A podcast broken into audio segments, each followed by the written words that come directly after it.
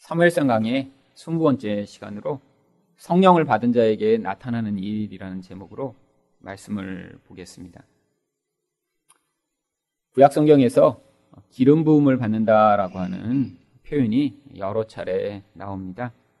특별히 왕이나 제사장 혹은 선지자를 세울 때 기름을 부었습니다. 오늘 성경 말씀에도 사무엘이 사울에게 기름을 붓습니다. 1절 말씀입니다. 이에 사무엘이 기름병을 가져다가 사울의 머리에 붓고 입 맞추며 이르되 여호와께서 내게 기름을 부으사 그의 기업의 지도자로 삼지 아니하셨느냐. 왜 이렇게 왕이나 제사장 혹은 선지자를 세울 때 기름을 부은 것일까요? 이 기름 부음은 신약에서 나오는 성령을 상징하는 것입니다. 하나님의 일을 맡은 사람은 이렇게 성령의 기름 부음, 즉 하나님의 함께 하심으로만 그 하나님의 일을 행할 수 있음을 모형적으로 보여주고 있는 것이죠. 그래서 누가복음 4장 18절은 이렇게 이야기합니다. 주의 성령이 내게 임하셨으니 이는 가난한 자에게 복음을 전하게 하시려고 내게 기름을 부으시고 나를 보내사. 예수님이 자신에 대해서 예언한 말씀을 지금 회당에서 다시 말씀하고 계신 것입니다. 성령이 임하신 것을 예수님은 기름을 부음을 받았다라고 지금 설명을 하고 계시죠. 심지어는 예수님도 하나님의 영이신 성령과 함께 하셔야 하나님이 그에게 맡기신 일을 할 수 있다라고 하는 것입니다. 그래서 예수님이 행하신 모든 일은 예수님 자체의 능력이 아니라 성령의 능력을 통해서 된 일임을 사도행전 10장 38절은 이렇게 이야기합니다. 하나님이 나사렛 예수에게 성령과 능력을 기름 붓듯 하셨음에 그가 두루 다니시며 선한 일을 행하시고 마귀에게 눌린 모든 사람을 고치셨으니 이는 하나님이 함께 하셨음이라. 성령이 함께 하시다는 것은 하나님이 직접 오셔서 함께 하신다라고 하는 것입니다. 하나님의 일이라고 하는 것은 인간이 생각하는 어떤 눈에 보이는 어떤 일들을 이루는 것이 아닙니다. 죽었던 자들을 살려내고 죄 가운데 있는 자들을 그 죄에서 구원하며 깨어진 관계를 회복하고 노예된 자들이 자유케 되는 그 모든 일. 이것은 세상의 힘이나 눈에 보이는 능력으로는 불가능한 것이고 바로 그 하나님만이 하실 수 있는 그 일을 하기 위해 하나님이 직접 성령으로 오셔서 그 성령의 능력을 받은 자만 하나님이 목적하시고 계획하신 하나님의 일을 함께 할 수 있는 것입니다. 그렇다면 이런 하나님의 일을 하기에 특별히 부름받은 어떤 특별한 사람들에게만 성령의 기름 부음이 부어지는 것일까요? 아닙니다. 지금 이 신약에서는 모든 자들에게 성령을 주셔서 그 성령으로 말미암아 하나님이 가장 중요한 일인 우리가 우리 안에서 죄를 벗어나고 우리가 하나님의 사람으로 살아갈 수 있게 만드는 일을 행하신다라고 이야기를 합니다.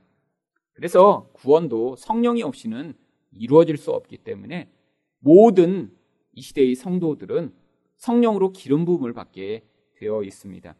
그래서 사도행전 2장 38절은 이렇게 이야기합니다. 베드로가 이르되 너희가 회개하여 각각 예수 그리스도의 이름으로 세례를 받고 죄 사함을 받으라. 그리하면 성령의 선물을 받으리니. 회개하고 예수 그리스도를 믿으면 누구나 성령을 받게 된다라고 이야기하는 것이죠. 그래서 예수를 믿는데 어, 나는 성령이 안 계셔라고 이야기하는 것은 말이 되지 않는 것입니다. 물론 어떤 사람의 경우에는 그렇게 그 사람과 함께 계신 성령이 더 현저하게 남들도 아 저분 과 하나님이 함께 하시는 것 같아라고 느낄 수 있을 정도로 드러나는 경우가 가끔씩 있지만 모든 성도에게 하나님은 성령을 부어 주심으로 말미암아 눈으로는 보이지 않지만 하나님이 그 영혼 가운데 그를 구원하시기 위해 이 성령의 능력을 개입하고 계신 것입니다. 그런데 구약 성경에는 그렇지 않았습니다. 예수 그리스도로 말미암아 죄 문제가 해결되어야 거룩하신 하나님이 인간에게 오실 수 있었는데 구약에서는 아직 예수님이 오시지 않았기 때문에 이 죄 문제가 해결되지 않아서 하나님이 모든 자들과 함께 하실 수 없었습니다. 그래서 특별히 선택된 소수의 사람들, 성경에 이야기하면 선지자, 제사장, 왕처럼 특별히 하나님의 일을 위해 부름받은 자들과 하나님이 이렇게 성령으로 함께 하신다라는 것을 이 기름 부음으로 상징적으로 보여준 것이죠. 그런데 이렇게 기름 부음을 받은 것은 그와 하나님이 함께 하신다라는 것을 겉으로 모형으로 보여주는 것이고 실제로는 그 자들과 이렇게 성령이 직접 오셔서 함께 하셔야지만 그가 하나님이 목적하신 일들을 행할 수 있고 또 하나님의 뜻대로 살아갈 수 있는 것입니다. 사무엘상에 보면 이렇게 하나님의 기름 부으심으로 성령이 함께 하셔서 하나님의 뜻을 이룬 사람이 나옵니다. 바로 다윗이라는 인물이죠. 이 다윗은 하나님의 함께 하심으로 말미암아 그의 일생 가운데 하나님의 뜻대로 살아가는 삶을 살게 되고 그래서 성경이 그를 하나님이 마음에 합한 자라고 이야기를 합니다. 그런데 오늘 본문에 나오는 사울은 그렇지 않았습니다. 그는 기름 부음을 받았고요. 또 성경에 의하면 성령이 그에게 임하셔서 그를 새롭게 하셨다라고까지 이야기를 하는데 결국 그는 하나님과 동행하는 삶을 살지 못하고 결국 비참한 최후를 맞게 됩니다.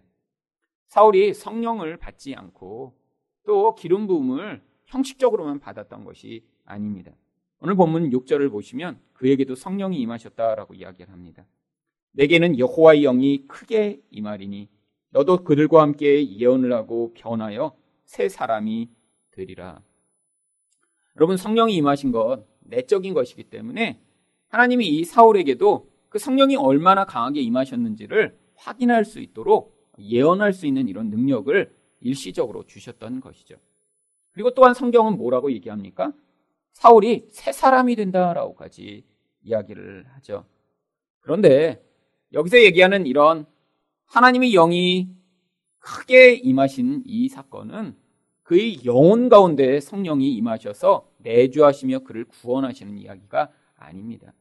구약 성경에는 아직 이 죄 문제가 해결되지 않았기 때문에 하나님이 이렇게 임하셨다가 그 존재가 하나님의 뜻과 하나님의 목적에 부합하지 않을 땐 얼마든지 또 떠나실 수 있었거든요.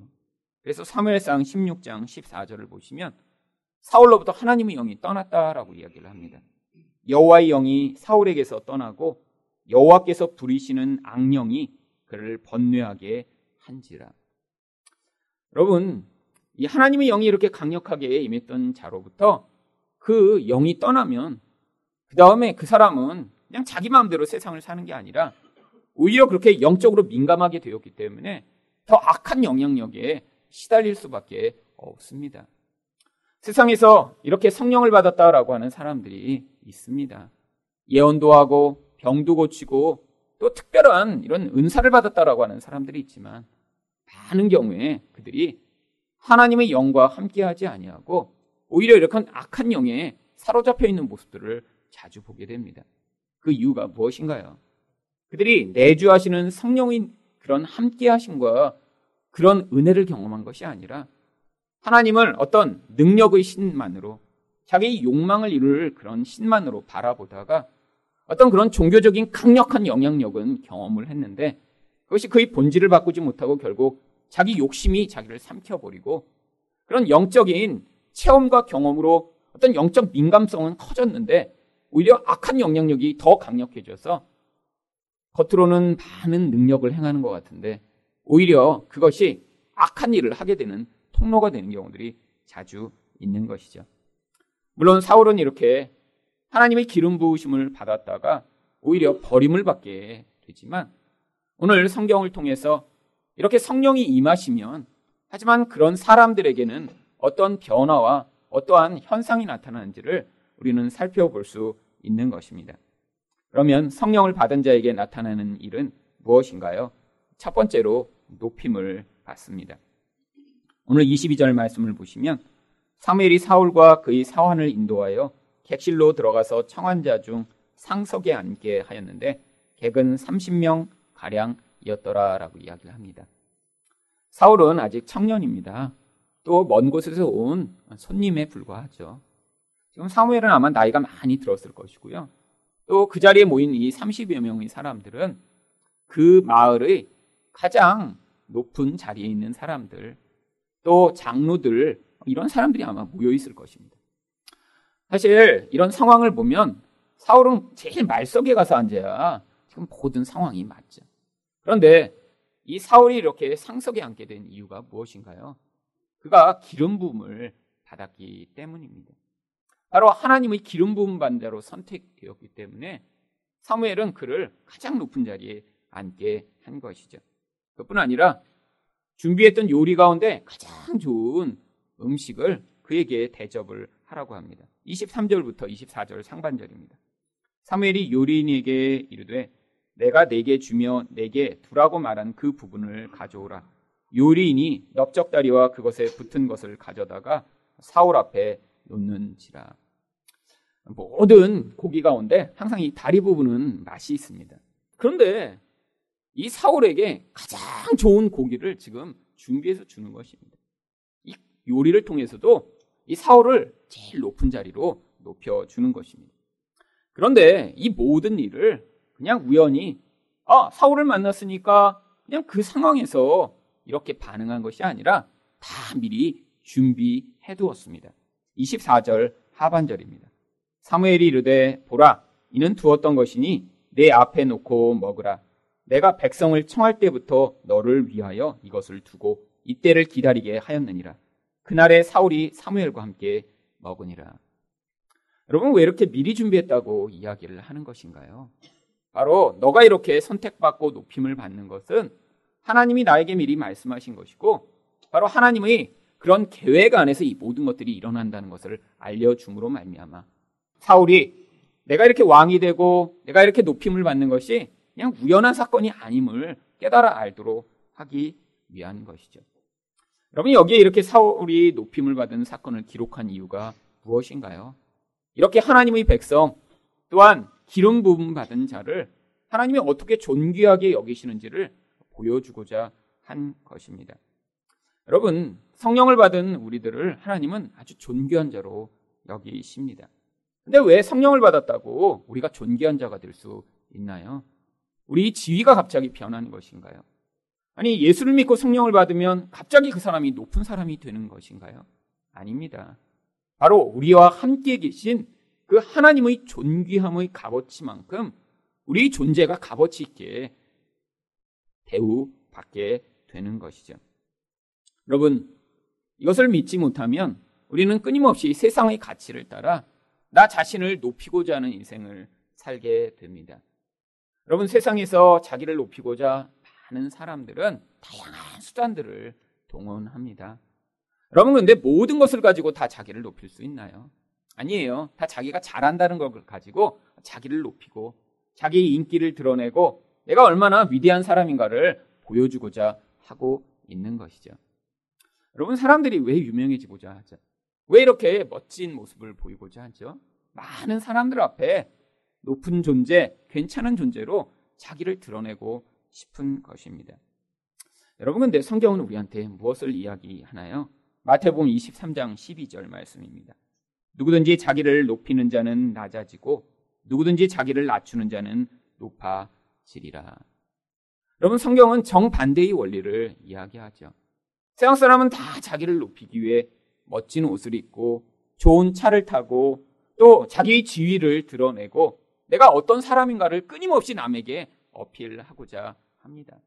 근데 성경에서는 그렇게 자기를 높이는 자는 결국 낮아지게 된다는 거예요. 여러분 근데 정말 그런가요? 세상에서 정말 자기를 높이려고 하면 정말 세상에서 낮아지나요? 아닙니다. 여러분 여기 있는 이 원리는 세상의 원리를 이야기하는 것이 아니에요. 세상의 것을 가지고 자기를 높이려고 하는 자는 하나님 앞에서 낮아지게 된다는 거예요. 왜죠? 이미 성도는 하나님이 자기와 동등한 존귀한 존재로 우리를 만들어 주셨는데 그 사실을 믿지 못하고 거기에다가 엉뚱한 것을 더해 하나님의 그 존귀한 모습을 오히려 세상적이고 이런 비천한 모습으로 만들려고 하는 그 자는 하나님 앞에서 낮아질 수밖에 없다라는 것이죠. 여러분, 바로 그래서 성령을 받은 자에게 나타나야 될 가장 중요한 반응이 무엇인가요?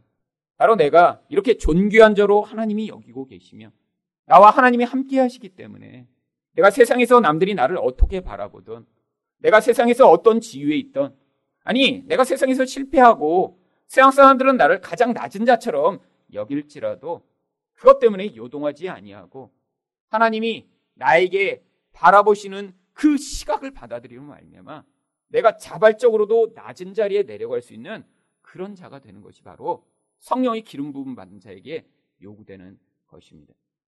여러분, 바로 이 모습으로 예수님이 이 땅에 오셨습니다. 여러분, 근데 예수님은 어떻게 이렇게 낮아지실 수 있었죠? 예수님 자체가 존귀하시다라는 사실을 예수님은 믿음을 가지고 받아들이셨기 때문이죠.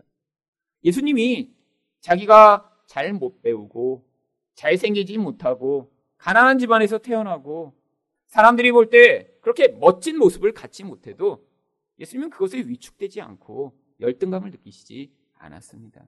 왜죠? 예수님은 자신이 하나님의 아들이라고 하는 온 세상의 창조주의 아들이라고 하는 그 사실을 믿고 계셨기 때문입니다.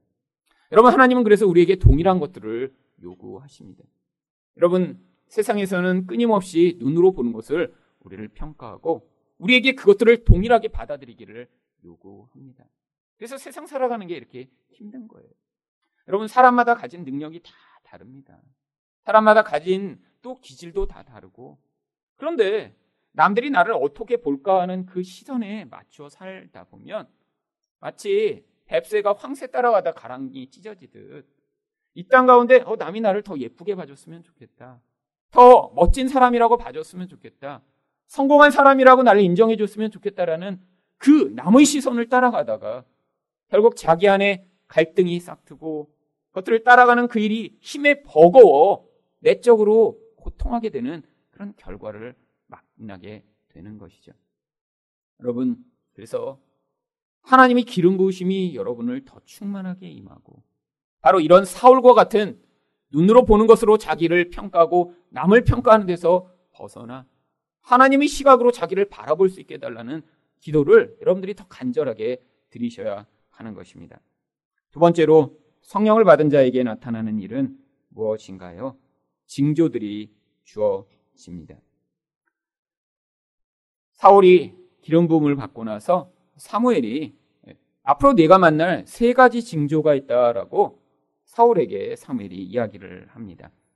근데 왜 이 징조들이 나타날 것을 이야기한 것일까요? 이렇게 사울이 왕이 되는 것은 그냥 우연한 사건이 아님을 가르쳐 주기 위한 것이죠. 하나님이 너를 택하셨고, 그래서 하나님이 너희 주인이시며, 너희 인생에서 벌어지는 이 모든 것은 하나님이 계획과 섭리 안에서 벌어진다라는 것들을 믿게 함으로 말미암아 가장 중요하게 사울이 하나님의 주권을 인정하는 사람이 되기를 원했던 것입니다. 아니 내 능력으로 왕이 됐어요. 그러면 무슨 주권을 인정할 필요가 있겠어요? 내 뜻과 내 힘대로 살면 됩니다. 그런데 지금 이 사울은 스스로 힘으로는 왕이 될 수 없는 상황입니다. 또 자신도 그런 왕이라는 자리까지 가기에는 스스로 너무 자신을 아, 그런 자리에는 나는 설 수 없는 자라고 두려워하던 자였죠. 근데 하나님이 그를 왕으로 세우셨음을 믿게 하시고자 하나님이 이런 특별한 사인들을 지금 반복해서 주시는 것이죠. 또한 그 인생을 바라보는 육적인 눈이 아니라 영적인 시각을 가지고 자기 인생을 바라볼 수 있도록 이런 사인을 주신 것입니다. 그런데 첫 번째 사인이 무엇인가요? 2절에 나옵니다. 내가 오늘 나를 떠나가다가 베냐민 경계 셀사에 있는 라헬의 묘실 곁에서 두 사람을 만나리니 그들이 내게 이르기를 내가 찾으러 갔던 암나기들을 찾은지라 내 아버지가 암나기들의 염려는 놓았으나 너희로 말미암아 걱정하여 이르되 내 아들을 위하여 어찌하리오 하더라 할 것이요. 여러분 아주 자세한 사인입니다. 어디서 누구를 만날지 그 장소도 아주 명확하게 이야기를 하고 두 사람을 만날 것이라고 얘기하고 그 두 사람으로 말미암아 어떤 이야기를 들을 것까지도 아주 명확하게 이야기를 해주고 있죠. 여러분 우리 사무엘이 아주 신통한 점장인가요? 아닙니다. 여러분 이런 얘기를 어떤 분이 해주면 여러분 어떤 느낌이 어, 드실까요? 야 이분 정말 신통하다라는 생각이 들겠죠. 그러면 지금도 이렇게 신령한 이런 목회자에게는 하나님이 어, 이런 예언을 하도록 허락하시는 것인가요? 아닙니다. 이것은 어떤 모형을 통해 앞으로 기름 부분 받은 자들이 성령을 받은 자들이 하나님 앞에서 어떠한 징조를 가지고 내 인생을 하나님이 주관하시는구나라는 사실을 깨닫도록 하시기 위한 모형이기 때문에 이곳에 이런 이야기가 들어 있는 것이죠. 여러분 왜 암나기를 찾을 것을 이렇게 다른 사람으로부터 듣게 하고자 하신 것일까요? 지금 암나기를 잃어버려서 어떤 일이 벌어졌나요? 여러분 우연하게 벌어진 일입니다. 집에서 암나기가 얼마든지 도망갈 수 있죠. 여러분 개를 키우시다가 보면 집에서 개 도망가는 일 아주 자주 있습니다. 이렇게 짐승을 키우다 보면 잃어버리는 이런 일상적인 일이 벌어졌는데 이 일로 말미암아 어떤 일이 나타나게 되었나요? 바로 이 사울이 사무엘을 만나 기름 부음을 받게 되는 놀라운 하나님의 계획이 성취되는 일이 벌어졌던 것입니다. 바로 이 사울에게 내가 경험했던 이런 일상적인 일이 바로 하나님의 계획 안에 있었던 중요한 일임을 가르쳐 주고자 바로 이 특별한 징조를 만나도록 하신 것이죠. 여러분, 성령을 받은 성도의 인생은 바로 이런 것입니다. 우리 일상 가운데 늘 일상적인 일이 벌어져요. 잠을 자고, 사람을 만나고, 밥을 먹고, 어떤 상황을 경험하고. 하지만 성령을 받은 자들의 인생 가운데는 이런 일상적인 상황들이 그냥 일상적인 것으로 끝나는 것이 아니라 하나님이 그런 일상을 통해 우리 인생 가운데 개입해 오셔서 하나님이 거대한 구원 목적을 이루어 가시는 중요한 일을 행하고 계심을 우리 인생이 깨달으라고 바로 이런 모형적인 사건을 이곳에 기록한 것입니다. 여러분, 예수를 여러분이 어떻게 믿게 되셨나요? 지금 돌아보시면 우연한 사건 같았는데 그 우연한 사건들이 연결되고 또 그것이 어떤 영적 목적들을 성취하면서 이전에 경험하지 못했던 어떤 특별한 만남, 특별한 은혜, 아, 특별한 그런 사건들을 통해 여러분들이 지금 이렇게 신앙의 여정을 걸어오고 계심을 발견하시는 경우들이 많이 있을 것입니다. 이게 바로 성도의 인생 가운데 나타나는 일입니다. 여러분, 바로 이런 영적 시각으로 우리 인생을 바라보지 못하면 여러분이 우연히 만난 것 같은 그 사람, 우연히 경험한 것 같은 그 사건을 이런 하나님의 뜻과 목적 가운데 받아들이지 못하고 어려운 일이 있으면 불평하고 사람을 향해서는 원망하는 인생을 살게 되겠죠. 하지만 우연히 만났던 그 사람이 결국 나를 더 깊은 하나님의 사람 되게 만들며 또 우연히 만난 것 같은 그 사건으로 인해 내가 나의 죄를 내려놓고 하나님을 의존하게 되었다면 여러분은 여러분의 인생 가운데 벌어지는 이 사건들이 하나님의 계획 안에 있음을 깨닫게 되고 그것으로 오히려 감사하고 하나님을 찬양하는 인생으로 바뀔 수 있는 것입니다. 여러분, 바로 묵상이라는 것이 이 일을 하는 것이죠. 여러분 말씀을 듣고 단순히 아, 이 성경 말씀은 좋다라고 끝나는 것이 아니라 아, 하나님 말씀이 이런데 그 말씀에 비추어 보니까 나의 인생 가운데 벌어지는 이 일들이 우연한 것이 아니구나. 하나님이 그래서 이런 사건과 상황을 통해 나를 하나님 백성 되게 만들어 가시고 계시며 또 이런 힘들고 어려운 상황이지만 이 과정을 지나면 반드시 하나님 행하시고 목적하신 것들이 이루어지겠구나라는 사실을 받아들이며 그런 어려운 상황도 이겨낼 수 있는 믿음이 생기고 또 사람을 받아들일 수 있는 그런 여유와 또한 능력이 가능하게 되는 것입니다. 여러분, 저희 인생 가운데도 수없이 많은 우연한 사건들, 어떻게 보면 일상적인 일들이 많이 일어났습니다. 그런데 제가 말씀을 묵상하고 또 지금 와서 돌아보니까 우연히 벌어졌던 것 같은 그 상황들을 통해 정말 하나님이 목적하시고 하나님이 이끄시는 이 자리까지 올 수 있었던 그런 은혜들을 발견하게 되는 것이죠.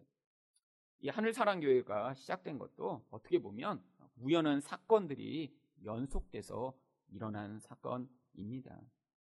제가 이제 지금 2주째 수련회를 가서 거기서 이제 말씀을 전하면서 계속 그 생각이 들더라고요. 사실 이 하늘사랑교회가 시작되게 된 첫 시발점은 제가 바로 그 수련회 거의 유사한 그 교회의 그런 대학부 수련회에 갔다가 거기에 예전에 제 제자들이 찾아오게 된 데서부터 시작됐습니다. 제가 수련회를 인도하러 갔는데 학생들이 한 7, 8명이 찾아온 거예요. 옛날에 이제 저한테 배웠던 제자들입니다. 그 제자들이 다른 이제 그 청년들 수련회 찾아서 맨 뒷줄에 와서 앉았더라고요. 그래서 제가 말씀을 전하다가 깜짝 놀랐어요. 어, 제가 10년 전에 젠데 왜 저기 앉아 있지? 어, 졸업을 벌써 했으면 한참 했을 텐데. 어, 그래서 이제 걔네들을 보면서 한편으로는 반가운 마음, 또 한편으로는 의아한 마음으로 말씀을 전하고 났더니 끝났더니 우르르 다 나와요. 그래서 야, 너 웬일이냐? 서로 약속하고 왔어. 그랬더니 전부 전부 서로 약속을 안 했는데 그냥 교회에 주보에 제가 이제 수련회 강사로 온다는 얘기를 듣고 따로따로 찾아온 거였더라고요. 그 아이들과 이제 몇 시간을 얘기를 했습니다. 근데 그 아이들이 공통적으로 얘기한 게 있어요. 왜 목사님 개척 안 하세요? 우리들이 이렇게 교회를 찾지 못하고 방황하고 있는데 왜 개척을 안 하세요? 전부 그렇게 얘기하는 거예요. 그래서 그제까지 한 번도 개척할 생각을 안 해보다가 그 이야기를 듣는데 마음이 처음으로 움직이기 시작했습니다. 아, 이런 아이들이 이렇게 방황하고 있는데 내가 이 아이들을 위해서라도 교회를 시작해야 되는 거 아닐까? 어, 그렇게 마음을 한번 들기 시작하니까 마음이 매일매일 변하기 시작하는 거예요. 그렇게 생각도 안 해봤던 마음이 한 2주 만에 확 변해서 어, 이젠 정말 개척하는 게 하나님 뜻이구나라는 확신을 가지게 되었습니다. 아, 우연한 사건처럼 보이죠. 근데 하나님이 그 아이들의 그 말을 통해 제 마음을 바꾸시고 결국 그 아이들을 만난 지 한 달 만에 하늘 사랑교회가 시작되게 된 것입니다. 참 우연한 사건이었는데 그 우연한 사건이 돌아보니 하나님의 선미적 개입이어서 그래서 이제 지금은 아, 그때 그렇게 찾아왔던 그 아이들 너무 감사하고 고맙다라는 생각으로 바뀌게 된 것입니다. 여러분, 사울은 또, 또 다른 징조를 경험할 것이라고 사무엘이 예언을 합니다. 3절 말씀입니다. 내가 거기서 더 나아가서 가벌 상수리나무에 이르면 거기서 하나님을 배우려고 베델에 올라가는 세 사람을 만나리니 한 사람은 염소 새끼 셋을 이끌었고 한 사람은 떡세 덩이를 가졌고 한 사람은 포도주 한 가죽 부대를 가진 자라. 여러분 이것도 얼마나 마치 눈으로 미리 본 것처럼 생생하게 묘사하고 있나요? 아, 그냥 세 사람을 만나는 게 아니에요. 이 세 사람이 가지고 있는 물건들을 각각 다 묘사합니다. 사울이 이 사람들을 만났을 때 얼마나 놀랐을까요? 여러분, 왜 이렇게 이런 사람들을 만날 거라고 얘기했죠? 바로 그 다음 절 때문입니다. 4절 말씀입니다. 그들이 내게 무난하고 떡 두 덩이를 주겠고 너는 그의 손에서 받으리라. 사울한테 인사한 다음에 그들이 하나님께 드리려고 했던 그 음식들 가운데 떡을 줄 것이라고 이야기를 하죠. 왜 하필이면 떡일까요? 바로 그 이유가 사무엘상 9장 7절에 나옵니다.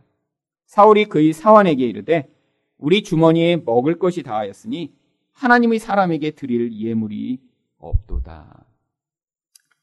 하나님께 와서 이렇게 제사를 드리거나 예배를 드릴 때 예물을 가져오죠. 그런데 돈으로 드릴 수도 있지만 또한 이 사람들이 지금 들고 있는 물건들처럼 물건으로 바치는 것도 아주 자연스러운 일이었습니다. 그런데 지금 사울은 3일 동안이나 지금 암 염소를 찾아다니라고 가지고 있던 모든 먹을 거를 다 소진한 상태죠. 지금 집으로 가는 동안에 그런데 이 사람들을 만나 그들이 가지고 있던 그 예물 가운데 떡을 받음으로 말미암아 하나님이 내가 너희 이런 필요까지 다 알고 있다. 내가 너를 채워준다. 걱정하지 말아라. 라는 그런 확신을 주시고자 바로 이 떡을 받도록 하신 것입니다. 여러분, 바로 이게 성령을 받은 사람들이 세상을 살아갈 때 경험하는 것이죠. 여러분, 세상 사람들이 왜 이렇게 욕심을 내나요? 세상 사람들이 왜 이렇게 두려움 가운데 벗어날 수 없나요? 아무리 많이 가지고 있어도 두렵고 욕심을 내고요. 아니, 없는 사람은 없는 사람대로 또 많은 욕심과 두려움으로 인생을 끊임없이 고통하며 살아가죠. 그 근원적인 이유가 바로 인간이 가진 이 한계 때문입니다. 그런데 성령을 받은 자들에게 하나님은 내가 너를 알고 있다. 너희 먹을 것, 입을 것 다 알고 있다. 그러니까 이 땅에서 욕심내지 말고 두려워하지 말고 나만 믿고 살아라라고 하는 바로 이런 약속을 끊임없이 주시고 계신 것입니다. 여러분, 아니 내가 원하는 것만큼 물론 하나님이 채워주시지 않을 때도 있죠. 그럼에도 불구하고 그 과정이 성도들에게는 유익된 과정이라는 것입니다. 여러분 인간의 욕심은 한이 없습니다. 그렇기 때문에 아무리 많이 가져도 늘 부족하다라고 여기게 되어 있죠. 그런데 하나님이 우리가 그런 부족함을 통해 오히려 더 하나님을 신뢰하고 하나님을 더 믿고 내가 의존하던 그런 눈에 보는 것을 벗어날 수 있는 자가 되도록 만들으시는 것이 뜻이라면 때로는 인생 가운데 어려운 과정을 지나가게 하시는 경우도 있습니다. 하지만 우리가 성령을 받은 자라면 그런 과정을 지나갈 때도 하나님의 약속을 신뢰하며 하나님이 나의 먹을 것, 입을 것까지 다 알고 계셔. 내가 하나님의 백성이니까 하나님이 내가 필요한 것들을 채워 주실 거야라는 그런 믿음으로 말미암아 이런 세상 사람처럼 욕심과 두려움에 매여 살아가는 인생이 아니라 하나님의 은혜를 찬양하며 하나님을 향해 반응할 수 있는 사람이 되기를 원하시는 것이죠. 그래서 예수님이 마태복음 6장 31절부터 33절 말씀 가운데 뭐라고 말씀하셨나요? 그러므로 염려하여 이르기를 무엇을 먹을까, 무엇을 마실까, 무엇을 입을까 하지 말라. 이는 다 이방인들이 구하는 것이라. 너희 하늘 아버지께서 이 모든 것이 너희에게 있어야 할 줄을 아시느니라. 그런즉 너희는 먼저 그의 나라와 그의 의를 구하라. 그리하면 이 모든 것을 너희에게 더하시리라. 여러분, 그렇다고 하나님, 제게 이게 필요합니다. 이거 주세요라고 간구하지 말라는 말씀은 아닙니다. 여러분, 이게 안 믿어지면 그런 간구라도 하면서 하나님께 믿음을 달라고 기도를 시작해야죠. 여러분 그런데 저희 경우만 보더라도 처음부터 이렇게 다 믿어지고 언젠간 주시겠지 이런 믿음이 처음엔 주어지지 않더라고요. 말씀은 다 알고 있습니다. 근데 삶을 통해 경험해 나가며 믿음이 성장하기 때문에 저희 집이 망하고 나서 거의 한 10년 동안은 매일 그 기도였어요. 하나님 등록금 주세요. 하나님 뭐 주세요. 뭐 주세요. 맨날 맨날. 왜? 너무너무 두렵고 불안하니까요. 그런데 그 과정을 지나가며 경험한 것이 아, 내가 세게 기도한다고 하나님이 더 많이 주시고 약하게 기도하면 하나님이 잊어버리셨다가 나중에 주시는 것은 아니구나라는 사실을 제가 배우게 되었습니다. 아, 그걸 배우고 나서 그리고 미국에 갔더니 솔직히 미국에 가서 하나님께 하나님 돈 없어요. 하나님 어떡 하실래요? 아, 물론 기도했던 적 있었습니다. 꼭 그렇게 기도할 수밖에 없는 상황들이 자주자주 벌어지긴 했죠. 어떤 때는 전기 끊긴다고 빨간색으로 최후 통첩장 이렇게 날라오면 어 그럼 급해져서 그거 앞에다 펼쳐놓고 하나님 이거 보셨나요? 라고 기도할 때도 있었습니다. 그렇잖아요. 저만 불안하면 안 될 것 같고 하나님 이거 혹시 못 보셨으면 어떡하지? 그래서 그 일부러 미국도 나쁜 사람들이더라고요. 그 사람 불안하게 그 최후 통첩장은 꼭 빨간색 종이에다가 인쇄해 갖고 보내요. 그냥 전기 끊기다고 그냥 평소처럼 하얀색에 보내지. 그런 걸 얼마나 불안했는지 몰라요. 온도가 40도가 넘는 텍사스에서 전기 끊기면 여름에 끊기면 그냥 죽거든요. 집안이 막 45도, 50도 올라가면. 불안해지니까 그거 펼쳐놓고 하나님 이거 보셨나요? 다행히 한 번도 전기가 안 끊어져서 저희 가족이 무사히 살아 돌아왔습니다. 근데 여러분 그렇다고 그 돈이 없었던 10년 내내 맨날 돈 달라고 해서 하나님이 주셔서 산 것은 아닙니다. 그 전에는 그랬는데 그래도 2차 믿음의 시기가 찾아왔더니 그런 기도는 거의 안 하게 되고 급할 때만 가끔씩 하고 평소에는 아 주시겠지. 그리고 정말 하나님이 채워 주시는 것들을 경험해 나가며 아 그것을 통해 저를 향한 하나님이 다른 뜻들을 이루어 나가는 일에 순종하는 법을 배우는 것을 더 오랜 시간 배울 수 있었던 것이죠. 여러분 성경이 뭐라고 얘기합니까? 이렇게 염려하는 것 자체가 아직 이방인의 마음이라고 그래요. 여러분 하나님이 이미 아시니까 우리가 염려하여 구하지 않아도 우리에게 필요한 것을 주신다고 합니다. 근데 우리는 하나님이 주실 것보다 내 마음에 생각하는 것을 가지고 하나님이 이 정도는 주셔야 하나님이 주시는 거죠라고 생각할 때가 많이 있죠. 여러분 하나님이 근데 하나님이 때꼭 채워 주십니다. 그것을 통해 우리가 하나님을 신뢰하는 자리로 나아가고자 우리 인생을 이끌어 가시고자 하시는 것이죠. 여러분, 제 인생이 바로 그것들을 수도 없이 20여 년의 과정을 통해 경험한 다음에 바로 이 자리에 선 것입니다. 제가 머리로만 알거나 혹은 아니 이 가난이라는 것이 무엇인가 한 번도 경험해 보지 않은 다음에 성경이 이러니까 여러분도 믿으세요라고 말씀드리는 게 아니에요. 여러분 제 인생의 절반은 매일매일 끼니를 걱정하며 아니 도대체 어떻게 살 수 있을까라는 그런 걸음을 걸어왔던 그런 인생이었습니다.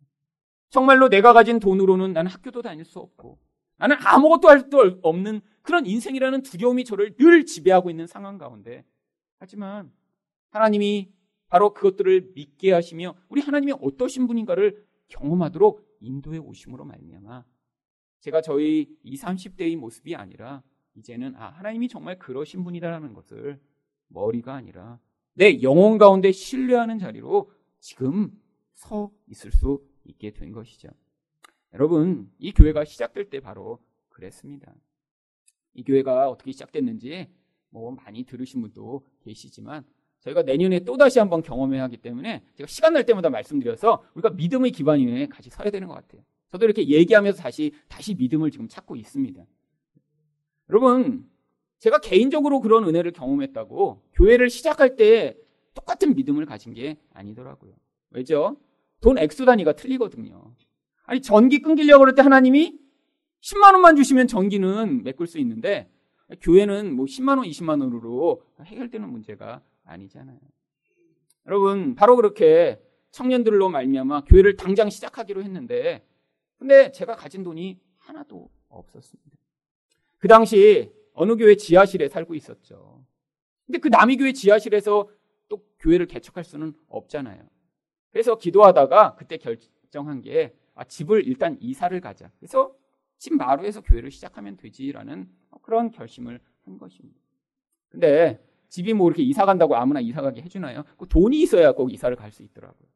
그래서 저는 그래도 제가 대한민국 국민이니까 은행에 가면 몇 천만 원은 대출해 줄 줄 알았습니다. 근데 저희 직분이 그 당시에 무직이었기 때문에 은행에서 대출이 안 된다라고 하더라고요. 그래도 찾아갔어요. 그래서 부동산에 가서 어, 이렇게 이사 갈 만한 집을 찾았더니 저는 보증금 3천만 원이 제일 이제 인터넷에서 저렴해서 가서 물어보니까 3천만 원짜리 집은 그거는 인터넷에만 있는 집이더라고요. 이제 보증금이 5천만 원이 제일 싸대요. 근데 5천만 원이 갑자기 어디 있습니까? 은행도 안 빌려주는데. 그래서 그 부동산에서 물어만 보고 나오는데 아는 목사님이 전화를 하신 거예요. 통화를 하다가 아, 뭐 하냐고 저보고 그래서 아, 하나님이 이렇게 개척하라고 하셔서 집을 알아보러 지금 부동산에 왔는데 이렇게 보증금이 비싸서 생각보다 이제 어떻게 될지 모르겠다고 그랬더니 그 목사님이 개척을 준비하다가 개척 준비 자금을 저에게 그냥 바로 빌려주신 것입니다. 놀라운 일이죠. 언제 받을지 어떻게 알아요? 개척 시작하는 목사한테 자기 개척 자금을 주다니. 근데 이제 그분은 개척을 하려고 하다가 개척을 포기하고 이제 어느 교회 부목사로 가기로 해서 그 돈이 정확하게 남았던 거죠. 그래서 그 돈으로 제가 다시 부동산에 들어가서 계약서 쓰고 그 다음 주 월요일 날 이사를 했어요. 그리고 나서 그 다음 주에 저희 교회가 시작된 것입니다. 근데 사실 제가 돈을 빌려놓고도 엄청나게 불안했습니다. 남의 돈 이렇게 빌려갖고 결국 떼어 먹으면 어떻게 하나. 이거 못 갚으면 어떻게 하나. 걱정이 됐죠. 근데 정말 신비하게 그 돈을 2주 만에 갚을 수 있었습니다. 개척한다고 했더니 주변 분들이 예전에는 뭐 조금씩 조금씩 주시던 분이 확실히 교회 한다고 하니까 단위가 커지더라고요. 그래서 막 천만 원도 주시고 막. 그래갖고 정말 2주 만에 그 5천만 원을 갚을 수 있었죠. 근데 그게 끝이 아닙니다. 그거 다 갚고 났더니 바로 그 3주째 어느 교회를 통해 1억 원을 주셔서 이 교회를 바로 3주 만에 저희가 얻어서 바로 이 교회가 이곳에서 시작되게 된 것이죠.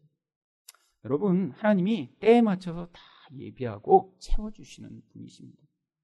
여러분, 개인적으로는 제가 그렇게 몇 억 원이 필요 없었기 때문에 그렇게는 안 주셨었는데. 여러분, 그 단위가 늘어난다고 우리 하나님에게 그게 더 힘든 일인가요? 아니라는 거예요. 하나님이 주시는 만큼이 바로 하나님의 계획과 목적 안에 우리가 그 믿음을 경험하면 가장 필요한 것을 주시죠. 물론 그렇게 교회를 시작할 때 제 마음 가운데 그런 마음이 있었습니다. 바로 아니 내가 2주만 먼저 이 장소를 알았더라면 3층과 4층을 한꺼번에 임대할 수 있었는데 얼마나 그게 처음에 제게 안타까움이었는지 몰라요. 근데 그것도 하나님 뜻이었어요. 2주 늦게 시작하게 하신 것도. 만약에 3층도 인테리어 다 해놓고 내년에 나가라고 그러면 정말 정말 가슴이 찢어지게 아팠을 거예요.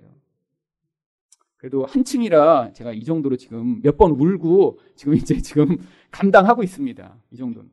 그렇잖아요. 3층도 이렇게 다 해놨는데 아, 근데 나가야 되면 얼마나 우울하겠어요. 여러분 하나님이 다 우리 인생 가운데 우리 욕심의 분량이 아니라 하나님의 계획과 목적 안에서 가장 선한 것을 주고 계신 거예요. 여러분, 내년에도 하나님이 그렇게 주시라고 믿습니다. 우리는 어떻게 될지 몰라요. 하지만 하나님이 분명히 성령의 기름 부음 받은 이 하늘 사랑 교회를 통해 하나님이 이루시고자 하는 목적을 성령이 인도해 나가시며 가장 필요한 자리로 이끄실 것을 우리가 함께 믿을 때 우리가 욕심을 내거나 두려워 떨지 아니하고 하나님 인도하심을 선하게 따라갈 수 있는 것이죠. 그럼 마지막으로 또 어떤 징조가 주어지나요? 5절입니다. 그 후에 내가 하나님의 산에 이르리니 그곳에는 블레셋 사람들의 영문이 있는지라. 내가 그리로 가서 그 성읍으로 들어갈 때 선지자의 무리가 산당에서부터 비파와 소고와 저와 수금을 앞세우고 예언하며 내려오는 것을 만날 것이오. 사울이 하나님의 사람들을 만나게 된다라고 이야기를 합니다. 근데 그들이 막 찬양을 하며 내려오는 것을 만날 때 어떤 특별한 영적 사건이 벌어지는 것이죠. 그게 바로 6절입니다. 내게는 여호와의 영이 크게 임하리니 너도 그들과 함께 예언을 하고 변하여 새 사람이 되리라. 바로 성령이 그때 이 사울에게 임하는 것입니다. 물론 사울의 영혼에까지 그 성령이 임해 영혼이 내주하시는 성령이 아니라 어떠한 목적의 기간만큼 성령이 임하는 것이죠. 근데 사울이 만약에 이때 성령을 이렇게 받지 않으면 그는 너무나 육적이고 세상적인 사람이라 하나님의 일을 하나도 할 수 없기 때문에 하나님이 이때 새 사람이 되게 하신다는 것은 완전히 새 사람이 돼서 마치 다윗처럼 멋진 하나님이 사람이 된다는 게 아니라 이전에는 하나님과 완전히 관계없는 삶을 살다가 이제는 하나님이 계시구나. 아니 그래도 그분이 뭔가 말씀하시는 걸 따라야겠구나라는 이런 종교적인 반응을 할 수 있는 자리까지는 바꾸어 주시겠다라고 이야기를 하는 것이죠. 그런데 바로 그때 중요한 명령을 하나 합니다. 7절입니다. 이 징조가 내게 임하거든 너는 기회를 따라 행하라. 하나님이 너와 함께 하시느니라. 이렇게 성령의 기름 부음을 받으면 그때 하나님이 함께 계시기 때문에 어떤 기회가 되는 대로 그때 그 마음을 이끄시는 대로 그냥 행동하면 된다라고 이야기를 하는 것이죠. 왜죠? 이전에는 하나님이 함께 하시기 전에는 내가 이게 좋은가 보다, 이게 나쁜가 보다 행동하는 것이 결국 나의 판단과 나의 목적을 위한 그런 행동에 불과했던 것입니다. 결국 그렇다면 그런 행동이 잘못될 수도 있고 잘 될 수도 있겠죠. 근데 하나님이 함께 계시면 눈으로 볼 때는 그게 실패하는 것 같아도 결국 그 기회를 가지고 하나님이 더 큰 목적을 향해 그 과정을 사용하고 계시기 때문에 바로 그것조차도 괜찮은 것이고. 아니, 또 내가 볼 때는 별로 좋아 보이지 않지만 또한 마음 가운데 아, 이거는 꼭 해야 되겠다라는 그런 상황들을 통해 움직이는 것이 하나님이 계획 안에서 하나님이 이루어 가시는 일을 성취하는 것이기 때문에 마음에 드는 생각대로 하나님의 인도하심을 따라 자유롭게 반응하라라고 이야기를 한 것입니다. 여러분, 성령이 함께 하시면 그래서 여러분이 당장에 실패하는 것처럼 보이고 문제가 생기는 것처럼 보이고 아니 여러분 눈에 별로 좋아 보이지 않는 것처럼 보일지라도 여러분 가운데 하나님을 신뢰하며 하나님이 나와 함께 하시기 때문에 궁극적으로는 하나님이 목적하신 것을 완성하실 거야. 또 이 모든 것들을 하나님이 반드시 선으로 이루실 거야라는 믿음으로 반응해야 하는 것입니다. 마지막으로 성령을 받은 자에게 나타나는 일은 무엇인가요? 말씀대로 행할 것이 요구됩니다. 8절 말씀입니다. 너는 나보다 앞서 길갈로 내려가라. 내가 내게로 내려가서 번제와 화목제를 드리리니 내가 내게 가서 내가 행할 것을 가르칠 때까지 7일 동안 기다리리라. 이것은 왕이 된 이후에 블레셋과의 전쟁을 앞두고 그때 어떤 일을 행해야 될지 미리 알려준 것입니다. 다른 명령보다 이 명령은 굉장히 구체적이에요. 징조라기보다는 주의해야 될 것. 내가 이거 한 가지는 지금 너한테 가르쳐 주는데 이거는 절대 명심하고 꼭 내가 올 때까지 기다려라고 지금 한 가지만 이야기하고 있는 것이죠. 나머지 모든 징조들은 가서 그냥 만나게 되는 거예요. 사울이 어떤 일을 안 해도 됩니다. 그냥 가다가 사람을 만나면 뭐 떡을 줄 것이고요. 가다가 노래 부르는 사람들 만났더니 성령을 받게 될 거예요. 근데 한 가지 명령만 줍니다. 너가 7일 동안 반드시 기다려야 된다라고 이야기를 하죠. 여러분, 왜죠? 여러분, 성령의 임재라는 것은 그 사람의 그런 본질을 바꾸지 아니하고 하나님이 그 성령을 통해 결국 그에게 감동과 인도하심으로 이끌어 가시기 때문에 하나님 말씀이라는 틀이 없으면 얼마든지 성령의 인도함, 성령의 감동이라고 이야기하면서 자기 욕심을 이루어나갈 수 있기 때문입니다. 여러분 한국 교회 가운데 이렇게 은사 사역을 하는 분들이 많이 그런 일들을 했죠. 하나님 뜻이라고 얘기하면서 아, 내가 기도 많이 하니까 너보다 하나님 뜻 잘한다. 하나님이 이렇게 말씀하신다라고 얘기하며 얼마나 많은 자기 욕망을 이루는 일들을 했나요? 여러분 목회자들만 그랬나요? 저같이 이렇게 대학생들을 가르쳐 본 사람은 아니 조금만 남보다 기도 많이 하고 조금만 이런 성령의 감동이 있다고 하는 사람들이 얼마나 어릴 적부터 그런 자기 욕망을 위해 그런 하나님의 음성과 그런 은사를 오용하고 있는지를 수없이 많이 보았습니다. 대학교 1학년생이 올라오니까 아, 기도 좀 한다는 오빠가 아, 기도해 보더니 하나님이 네가 내 배우자래 라고 얘기해서 그래서 사귀다가 한 3, 4년 사귄 다음에 그 다음에 또다시 걔한테 가서 이야기합니다. 아 오빠가 기도해 보니까 하나님이 네 배우자가 이제 아니래. 그래서 차버리고 걔 친구랑 결혼하고 여러분 심지어는 그렇게 어린아이들까지 하나님의 음성을 듣는다고 하며 이렇게 하나님의 음성을 자기 욕망을 위한 도구로 사용하는 것 수없이 많이 보았습니다. 이게 인간의 본성이에요. 그래서 하나님의 말씀이라는 틀이 필요한 것이죠. 근데 우리 옛사람은 하나님 말씀을 받아들이기를 거부합니다. 그게 바로 사울의 모습입니다. 3회상 13장 8절부터 10절까지 이 말씀을 보시면 사울은 사무엘이 정한 기한대로 이래 동안을 기다렸으나 사무엘이 길갈로 오지 아니함에 백성이 사울에게서 흩어지는지라 사울이 이르되 번제와 화목제물을 이리로 가져오라 하여 번제를 드렸더니 번제 드리기를 마치자 사무엘이 온지라.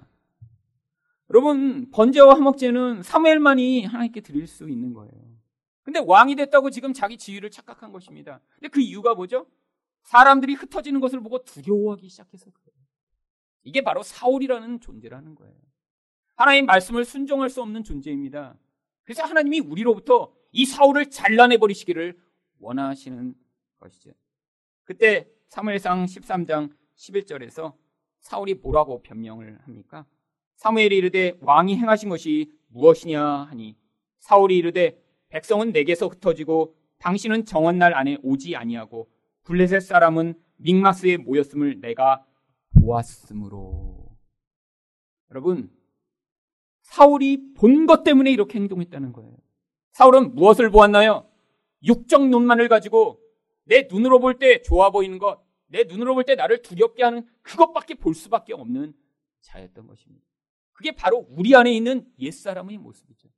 내가 가진 돈으로 나를 판단하고 내 미래를 결정하고 내가 가진 힘으로 다른 사람을 평가하고 그리고 그것이 내가 원하는 어떤 기준을 이루지 못하면 두려워 떨고 아니 내가 내가 가진 것으로 무엇인가 내 미래를 바꿀 수 있다면 그때는 안심하는 이런 사울적인 우리 태도요.